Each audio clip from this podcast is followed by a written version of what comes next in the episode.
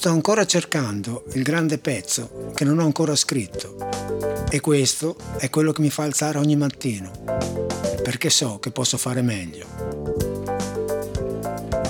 Hans Zimmer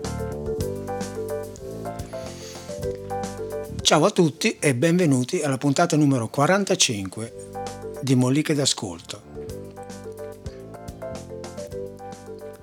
La musica composta per i film rappresenta una delle forme artistiche più importanti e significative degli ultimi decenni e Hans Zimmer ne è, a pieno titolo, uno dei rappresentanti più importanti. Molti sono i compositori di livello che si sono cimentati in questo particolare genere, facendosi apprezzare, tipo Ennio Morricone, John Williams, Alan Silvestri, Jerry Goldsmith, Vangelis o Sakamoto, per citarne solamente alcuni. Ma in un ipotetico e del tutto personale come gusti podio, Hans Zimmer sarebbe tra i primi tre, secondo me insieme a Ennio Morricone e John Williams. Ha scritto musica per film molto significativi, tra i quali Rain Man nel 1988, The Lion King del 1994, per il quale ha vinto un Oscar, Il Gladiatore del 2000, I Pirati dei Caraibi del 2003, l'intera trilogia del Cavaliere Oscuro nel 2005, 2008 e 2010, Inception sempre nel 2010, Dunkirk nel 2017 e il recentissimo Dune per il quale ha vinto nuovamente l'Oscar. Parliamo insomma di un peso massimo all'interno del panorama musicale attuale. Un artista innovatore che ha aperto nuovi percorsi e indicato nuovi modi di scrivere musica per il cinema che sono stati poi spesso presi come esempio da altri compositori. Il suo, infatti, è uno stile molto particolare. Da lui non bisogna aspettarsi grandi temi o melodie immediatamente accattivanti come quelle che caratterizzano e hanno spesso reso immortale la produzione musicale di Morricone o di John Williams, che sono compositori, diciamo così, più tradizionali nel loro modo di approcciare la creazione musicale. Hans Zimmer è invece quello che si potrebbe definire un ideatore di paesaggi e ambientazioni sonore. Nella sua musica c'è infatti sempre una grande attenzione alle caratteristiche del suono e alle caratteristiche della drammaturgia del suono e all'importanza che questa ha nel creare situazioni emotivamente significative. È stato in pratica il primo a portare in primo piano gli strumenti a percussione, ad esempio, utilizzando sonorità massicce e molto enfatizzate con effetti di riverbero, con tamburi di vario tipo e di varie dimensioni. E la stessa cosa ha fatto, ad esempio, ampliando la sezione degli strumenti a fiato, soprattutto quella degli ottoni, per ottenere effetti poderosi ed epici, miscelando questi suoni ottenuti con strumenti tradizionali con quelli invece prodotti dai più moderni sintetizzatori, ottenendo impasti veramente interessanti che sono diventati quasi uno standard nella produzione musicale per i film degli ultimi decenni. Si potrebbe dire che quasi ogni film al quale lui ha collaborato ha la sua caratterizzazione particolare da un punto di vista sonoro e la musica di Interstellar, della quale ci occuperemo in questa mollica, non fa eccezione. Interstellar è un film del 2014 del regista Christopher Nolan che ha come principali protagonisti un attore dal nome per noi difficilissimo da pronunciare, Matthew McConaughey e Anne Hathaway. È una delle pellicole più importanti degli ultimi tempi. Qualcuno lo giudica solo come un film di fantascienza, ma in realtà è molto di più, perché lo spunto da cui parte è in effetti quello della narrazione di un complesso, particolare e molto intenso legame tra un genitore e la figlia. Ed è lo stesso Zimmer che più volte ha raccontato qual è stata la genesi di questa produzione, narrando come il tutto sia partito da un incontro con il regista, il quale gli avrebbe proposto quasi una sfida. Se io ti faccio avere una pagina scritta contenente una storia che non riguarda necessariamente la trama di un film, tu accetti di comporre qualcosa? Zimmer, visto anche che i due si conoscevano molto bene, avendo collaborato già in diverse occasioni, come ad esempio per la trilogia del Cavaliere Oscuro oppure Inception, accettò la sfida. e una mattina si vide recapitare una busta da parte di Christopher Nolan contenente una storia riguardante il rapporto tra un genitore ed il figlio.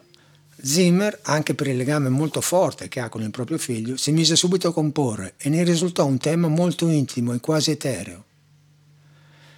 Invitò di conseguenza Nolan a sentirlo la sera stessa e questi, dopo averlo ascoltato, disse a questo punto bisogna proprio farlo questo film. E lo stupore di Hans Zimmer fu molto forte quando Christopher Nolan gli spiegò la trama del film che aveva in mente in cui in realtà, oltre alla narrazione di un intenso e complesso rapporto tra un padre e una figlia, c'è tutta una vicenda ambientata nel futuro riguardante la disperata ricerca di nuovi mondi adatti ad accogliere le speranze di sopravvivenza della razza umana vista l'impossibilità, per ragioni climatiche, di proseguire la vita sulla Terra. Per dare una caratterizzazione sonora particolare al film, Zimmer e Nolan si misero a tavolino e fecero quasi una lista della spesa, cioè di tutte le combinazioni sonore che avevano già utilizzato per trovare e cercare una nuova strada. L'idea che venne fuori fu quella di utilizzare uno strumento particolare, un organo a canne da chiesa, tipico della musica religiosa. Il timore di Hans Zimmer fu quello di cadere nella possibilità di scrivere qualcosa di troppo gotico e tipicamente adatto a un film horror. Ma in realtà l'intenzione era quella di utilizzare uno strumento che potesse dare sia un senso di religiosità e di spiritualità, ma anche quello di rappresentare una realtà futura molto complessa e articolata, utilizzando paradossalmente la macchina per produrre suoni più complessa mai costruita dall'uomo, che è appunto un organo a canne che è, per curiosa coincidenza, anche uno degli strumenti più antichi costruiti dall'uomo stesso una macchina che, come riferisce lo stesso Zimmer, vive e respira sfruttando l'aria che viene pompata nelle canne in modo da produrre una grande varietà di suoni e sfumature diverse. È uno strumento che ha come una delle sue principali caratteristiche la capacità di creare drammatici cambiamenti di volume e intensità, ad esempio. E la sonorità dell'organo è quella che si potrebbe definire la cifra stilistica della musica di Interstellar e ne caratterizza tutte le scene più importanti. È stata una scelta talmente ponderata e importante che Hans Zimmer ha in pratica allestito uno studio di registrazione mobile ed è andato insieme ai tecnici nella chiesa di Temple Church a Londra, dove è presente un magnifico organo a canne che è usato, coadiuvato dall'organista titolare del luogo, per registrare molta della musica del film. L'aiuto dell'organista della Chiesa è stato fondamentale perché, come ha affermato lo stesso Zimmer, quell'uomo ha eseguito con grande facilità partiture che a me sembravano praticamente insuonabili. La musica di Interstellar è stata quindi creata usando un insieme di strumenti, l'organo innanzitutto, poi gli archi, soprattutto i violini, cioè quelli della sonorità più acuta, un pianoforte e vari sintetizzatori, in pratica una miscela di antico e moderno che benissimo rappresenta l'insieme di sentimenti legati al passato e al futuro che caratterizza tutta la pellicola. Il risultato è una colonna sonora estremamente intrigante, a mio avviso. Si basa su pochi elementi melodici. In pratica i temi portanti, se vogliamo, sono solamente tre, ma vengono sviluppati e presentati in molti modi diversi, secondo una tecnica che può essere definita tipicamente minimalista.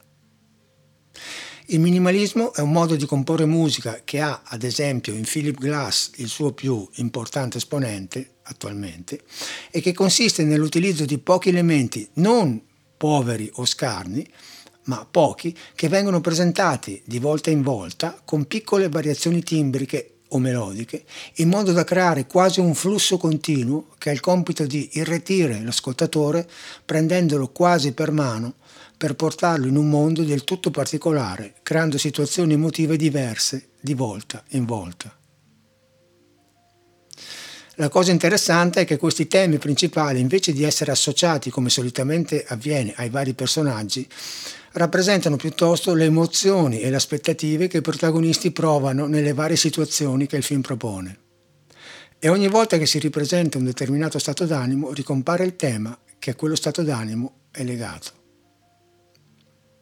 Ovviamente, avendo il film al suo interno una storia emotivamente importante come quella del legame tra il padre Cooper e la figlia Marv, il tema rappresentante questo rapporto così complesso e difficile è in pratica il motore sonoro della storia stessa.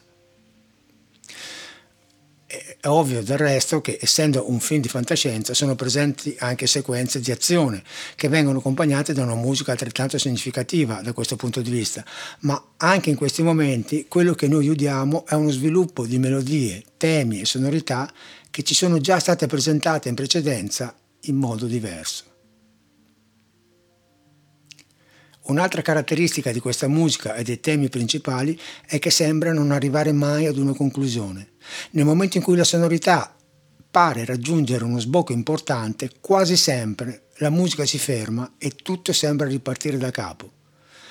L'indeterminatezza è un'altra caratteristica che devo dire molto intrigante di questa musica.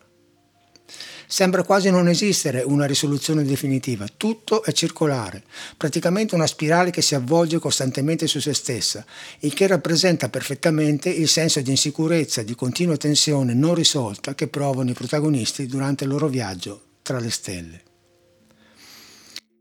Ecco, per entrare un po' più nel vivo, ovviamente, uno dei temi principali ci viene presentato già nella prima scena, ed è un tema particolare sia perché viene eseguito dall'organo con una sonorità veramente contenuta, pianissimo praticamente, ma soprattutto perché vira continuamente tra una sonorità tecnicamente che si definisce maggiore e una minore, ottenute cambiando una sola nota della melodia e questo ci fa già capire quale sarà l'atmosfera generale della musica, caratterizzata, come dicevo, da una grande indeterminatezza. Il brano che si intitola Dreaming of the Crash è questo.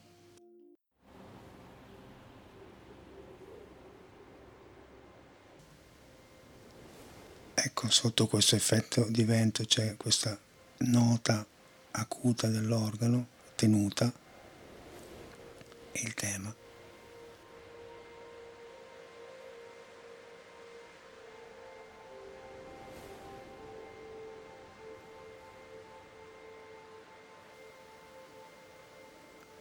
Poche note, in maggiore in questo caso, minore.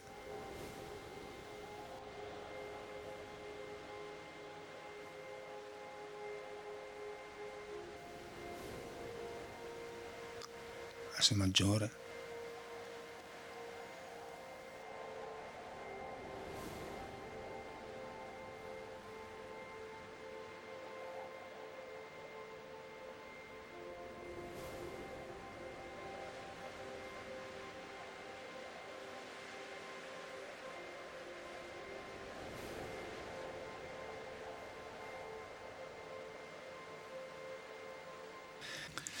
Ecco, per farvi capire meglio la differenza tra il maggiore e il minore, vi suonerò la stessa melodia col pianoforte indicandovi questi due mondi sonori, appunto, che si differenziano solamente per una nota. Qua è maggiore.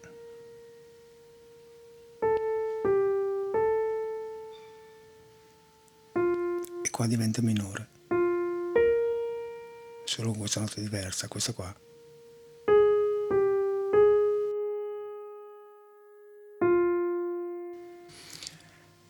Ecco, sono particolari che sembrano apparentemente piccole, ma in realtà diventano estremamente importanti quando, ad esempio, lo stesso tema che rappresenta il rapporto tra il padre e la figlia viene presentato dall'organo con maggiore pressione sonora e maggiore importanza di conseguenza, come nel brano intitolato Stay.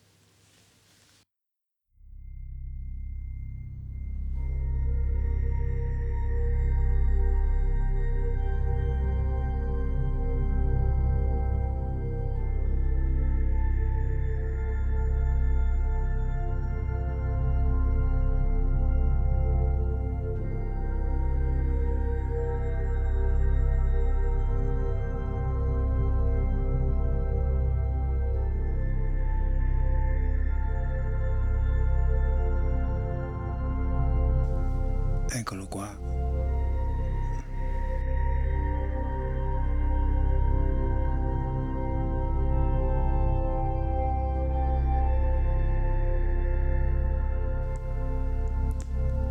Adesso minore.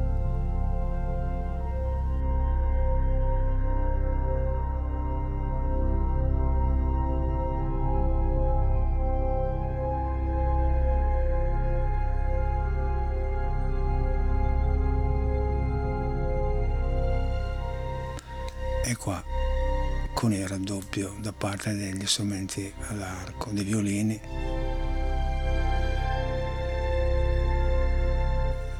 Sentite la bellezza di questo impasto sonoro.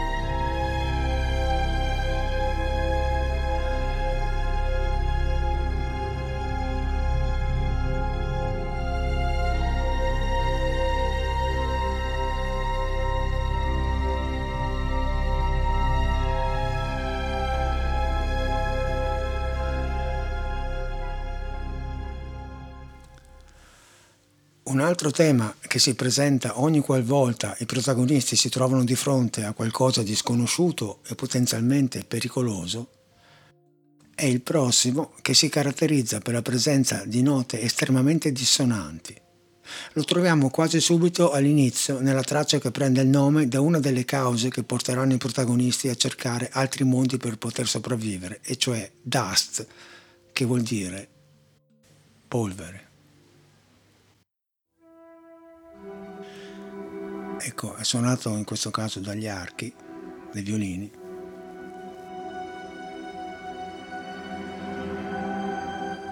Con queste note che salgono e poi scendono.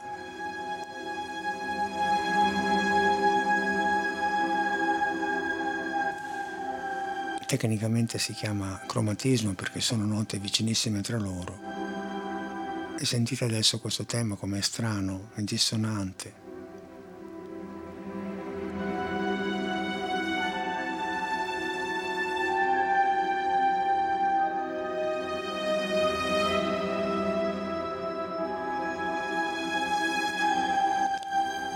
Proprio un tema che rappresenta qualcosa di sconosciuto, di cui si ha timore.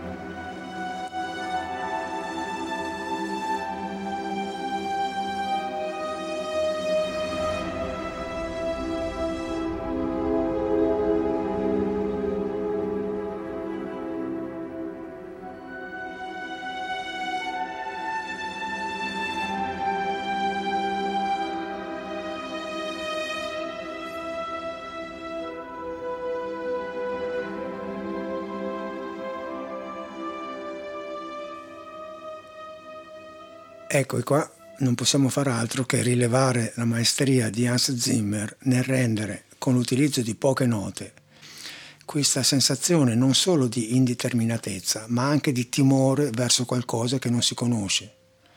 E anche questo tema non porta da nessuna parte, continuando praticamente a girare su se stesso. Un momento molto interessante lo abbiamo quando gli astronauti si avvicinano a Saturno il brano che accompagna questa scena si intitola Message from Home ed è eseguito col solo pianoforte. Qui vengono utilizzati pochissimi suoni e c'è una distanza notevole fra le scarne note della melodia, molto acute, e quelle che accompagnano, che sono molto più gravi. Una distanza che potremmo quasi definire siderale, che rappresenta la solitudine e la separazione di questi astronauti dai loro affetti che sono rimasti sulla Terra. È un brano molto corto, dura poco meno di due minuti ed è tra quelli che preferisco per la sua intensità emotiva e la sua potenza drammaturgica.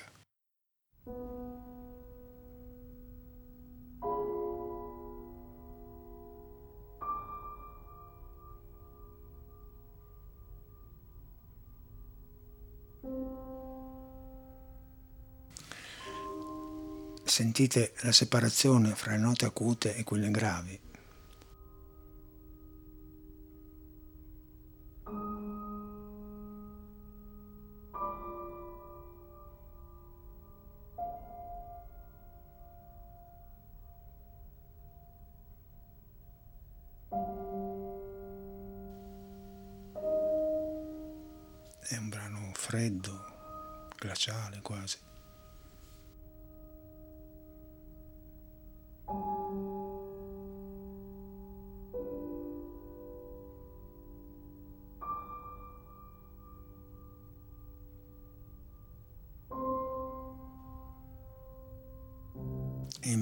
C'è, compare questo che è il tema dell'abbandono in pratica.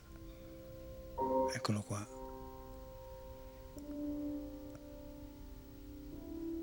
Sentite?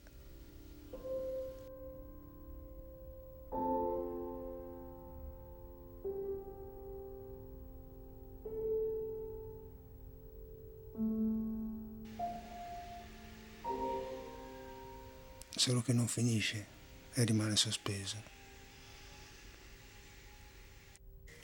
praticamente indica quasi il nulla che questi personaggi, questi astronauti si trovano davanti.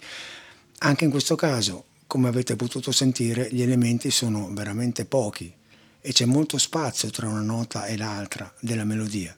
E questa è un'altra delle caratteristiche che rendono questa colonna sonora così particolare e affascinante. Pochi elementi che costringono l'ascoltatore a interpolare le cose mancanti, portandolo a un ruolo attivo di partecipazione emotiva. Un altro tema portante del film, che compare parecchie volte, lo troviamo in una delle scene più impegnative da un punto di vista emotivo, quella in cui i due protagonisti, Cooper e Amelia Brand, ritornano sull'astronave da un pianeta che si è rivelato inadatto a ospitare la vita e ascoltano i messaggi che provengono dai loro affetti sulla Terra, che per le leggi dello spazio-tempo rappresentano i 27 anni che sono passati sulla Terra, mentre per loro sono trascorse solamente poche ore. Il tema è suonato col solo organo in maniera scarna e toccante e il brano si intitola S puntato T puntato A puntato Y puntato che praticamente vuol dire ancora stay quasi a rafforzare l'invito a rimanere.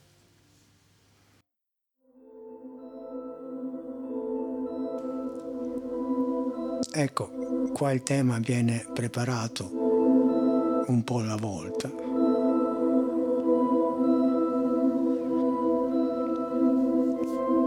creando un effetto di attesa.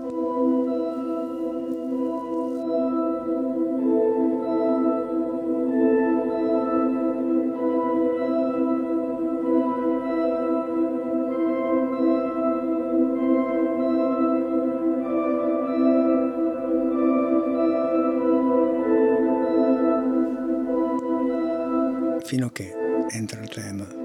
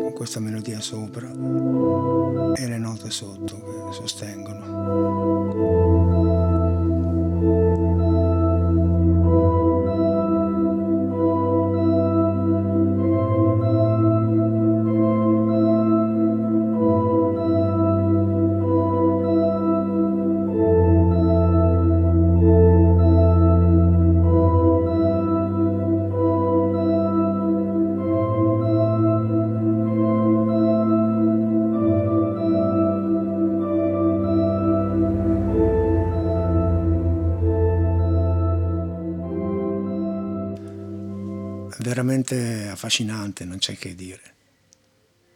Il tema forse più conosciuto della colonna sonora, anche questo si presenta in molteplici forme parecchie volte, lo troviamo in questo brano intitolato Day One e in questo caso è suonato solamente dal pianoforte. Anche questo è un tema per così dire ondivago, che sembra non andare mai da nessuna parte, risultando, forse proprio per questo motivo, estremamente affascinante e coinvolgente.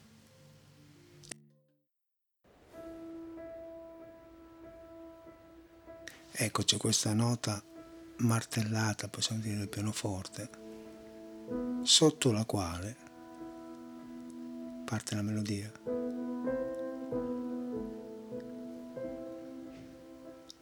semplice, lineare, fatta di poche cose, che continua a ritornare su se stessa con piccolissime variazioni.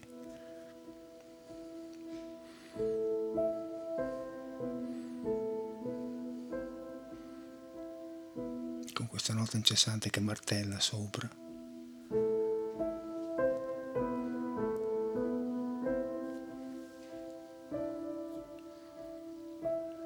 fino a che entra un organo a ricamare.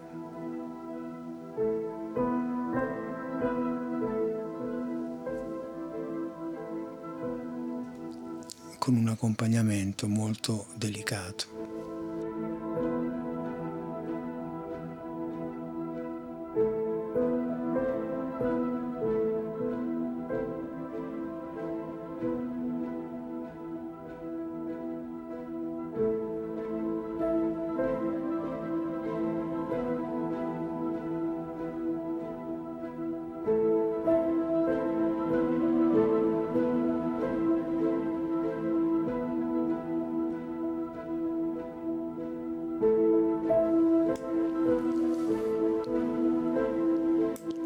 Ecco, sentite come un po' alla volta l'atmosfera e la musica montano.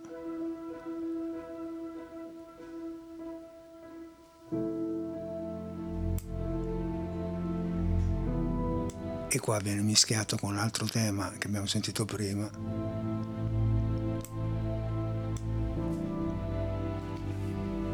È un incastro estremamente bello e potente.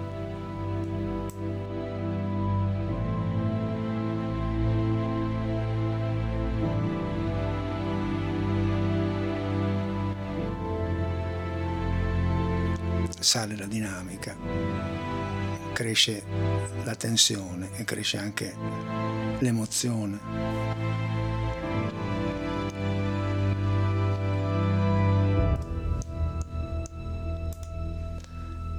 E poi tutto si ferma. E anche questa è una delle caratteristiche di questo film. Quando la musica sembra arrivare ad un climax, quasi sempre si ferma e riparte da capo. Ovviamente nelle scene più di azione la musica diventa più presente ed intensa. Ne abbiamo un esempio importante quando uno dei protagonisti, impersonato da Matt Damon, si rivela un codardo che vuole mettersi in salvo sacrificando gli altri membri dell'equipaggio e nel cercare di fuggire sbaglia la manovra di attracco distruggendo parte della stazione orbitante. La musica che sottolinea questa scena è un insieme dei temi che abbiamo già sentito, presentati però in modo diverso, più aggressivo, e a un certo punto, quando la situazione sembra risolversi positivamente, c'è quello che potremmo quasi definire un crescendo epico come quelli utilizzati da Gustav Mahler nelle sue sinfonie, dove organo e orchestra si uniscono in modo veramente significativo. Il brano si intitola Detach ed è veramente potentissimo.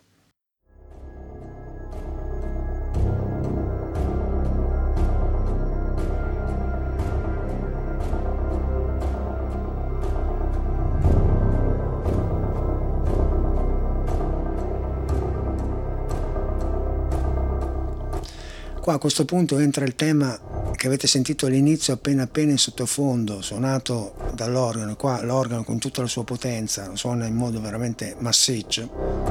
Eccolo qua.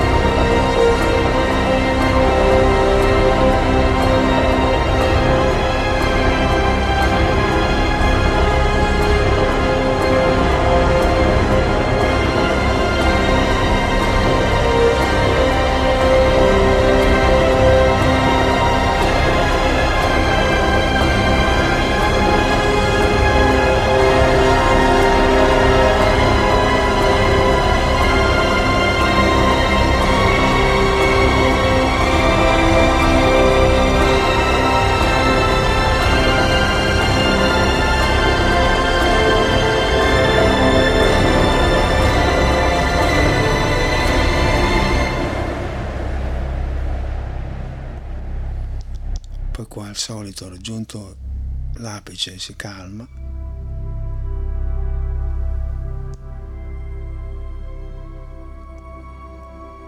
E qua sentite la bellezza di questo momento.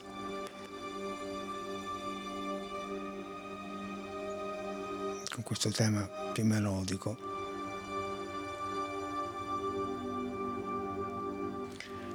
Che sfocia in questo finale che è molto nello stile di Gustav Mahler e delle sue sinfonie.